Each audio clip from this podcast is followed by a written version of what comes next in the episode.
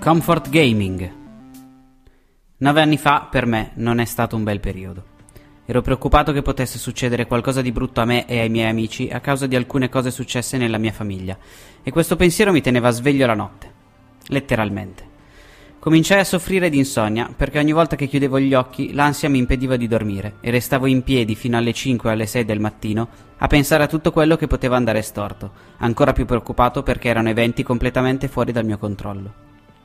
Non posso in tutta onestà dire che siano stati i videogiochi a farmi uscire da quel brutto periodo, le cose si sono risolte più o meno da sole, non in maniera ottimale forse, ma abbastanza da lasciarmi tirare un lungo respiro di sollievo. Posso però dire che è stato in particolare un videogioco ad aiutarmi alcune notti particolarmente difficili e, in maniera del tutto inaspettata per me, quel gioco fu Need for Speed. Per la precisione, Need for Speed Underground, pubblicato da Electronic Arts nel 2003. La cosa che più mi spingeva a giocare a Need for Speed in quel momento era il fatto che, essendo un gioco di corse clandestine in macchina, fosse praticamente tutto in notturna. A causa dell'insonnia ho iniziato a giocare sempre più di notte e sempre meno di giorno, cosa che faccio ancora oggi in realtà. Questo per alcuni motivi ovvi e altri meno ovvi.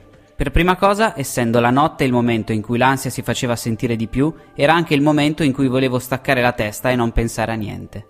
In questo Need for Speed era perfetto, perché pur essendo un gioco di corsa in macchina, la parte di tuning, cioè di messa a punto e intamarramento dell'auto, occupa una parte tutto sommato limitata, soprattutto rispetto a giochi come Gran Turismo di Polyphony Digitale e Sony, in cui il tuning del motore e delle sospensioni diventa un lavoro maniacale, lasciando quindi il tempo di concentrarsi sulle corse. Il secondo motivo meno ovvio è che essendo appunto un gioco molto notturno, in qualche modo il mio cervello era meno confuso e trovava le molte ombre e poche luci in qualche modo rassicuranti. Era dopo tutto quello che avrei visto guardando fuori dalla finestra in quel momento se avessi avuto una finestra dove giocavo col mio PC. Il terzo motivo era che ero completamente solo, mentre i miei coinquilini dormivano, e non essendoci niente e nessuno a distrarmi, la mia mente si lasciava trasportare a 190 km/h per le strade di Bayview. Mi convincevo di essere solo e che i problemi che pesavano su di me non dovessero pesare su nessun altro. Mi ero liberato di quello che mi tratteneva e potevo correre a fari spenti nella notte, senza per forza rischiare di morire.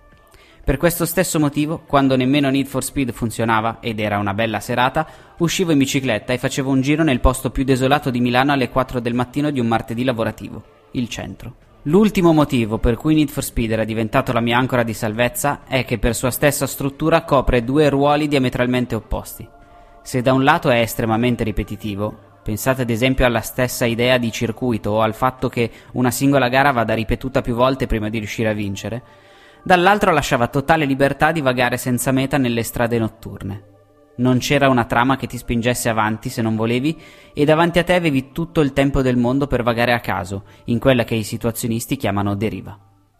Era forse proprio questa sensazione di perdersi, vedendo solo vagamente le cose sfrecciare di fianco alla mia macchina mentre schiacciavo il pulsante del NOS, che mi calmava più di tutto il resto.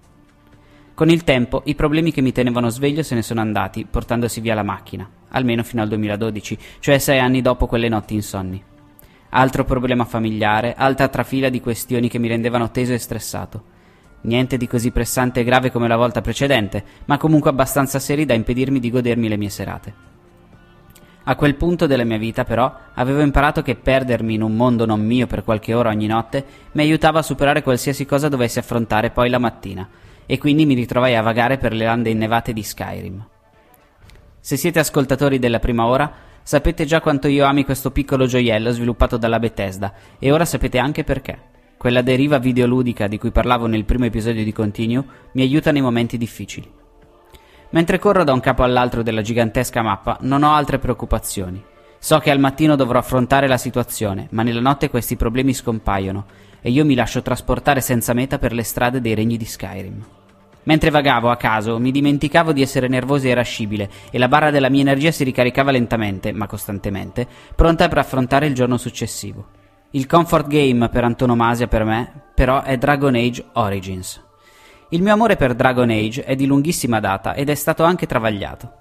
Ho sempre amato tutto quello che la BioWare abbia mai prodotto, da Baldur's Gate a Knights of the Old Republic, passando per Neverwinter Nights e MDK2. Quando la BioWare ha annunciato il successore spirituale di Baldur's Gate, che è ancora oggi uno dei migliori RPG per PC mai prodotti, ero davvero emozionato. Dopo averlo installato ci giocai per tre giorni filati, senza staccarmi praticamente mai, fino al momento della tragedia. Ricordo il computer che si spegne e il fumo nero che esce dal case. Scheda madre bruciata, disco fisso pure, salvataggi andati e un cocente disappunto nei confronti della tecnologia. Poco tempo dopo compravo la mia prima Xbox 360 e Dragon Age Origins fu il primo gioco a cui giocai. Da allora l'ho rigiocato sette volte, più di una volta l'anno insomma. Il Tedas è diventato un posto familiare, così come i suoi abitanti. Ho i miei compagni preferiti da portarmi in giro e con cui parlare. Quando sono nervoso e qualcuno mi ha fatto incazzare, so di poter fare due chiacchiere con Ogren prima di spaccare qualche testa, mentre per giornate più filosofiche che mi rimettano in riga sul dovere e le responsabilità, mi affido a Stan. Gli stessi paesaggi sono familiari e mi rassicurano, come quando torni in un posto di quando eri bambino e sai esattamente chi ha scritto cosa su un muro e quando, o perché il cancello abbia un angolo sbeccato. Il Ferelden è questa cosa per me. La casa di quando ero bambino non c'è più e a Brescia torno il meno possibile perché mi mette più agitazione di quanti ricordi piacevoli possa trovarci. Per cui quando voglio un po' di quel conforto nostalgico inserisco il disco di Dragon Age Origins nell'Xbox e vado col pilota automatico. Quello che avete ascoltato era Continuo, la mia vita in videogames. Continuo è un podcast di Querti, il miglior network di podcast d'Italia e l'avete deciso voi votandoci ai Macchia Nera Italian Awards come miglior radio online. Grazie. Ci trovate su QWERTY.it dove potete trovare tutte le puntate di tutti i nostri podcast o su iTunes dove vi invitiamo a lasciare delle recensioni e delle votazioni a 5 stelle dei nostri podcast in modo che altre persone possano trovarci più facilmente.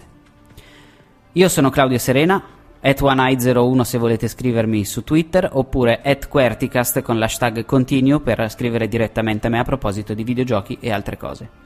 Io vi invito di nuovo ad andare su reddit.com slash r slash QWERTY per lasciare i vostri commenti sul multiplayer o su quali giochi hanno aiutato voi nei vostri momenti difficili. Noi ci sentiamo fra due settimane.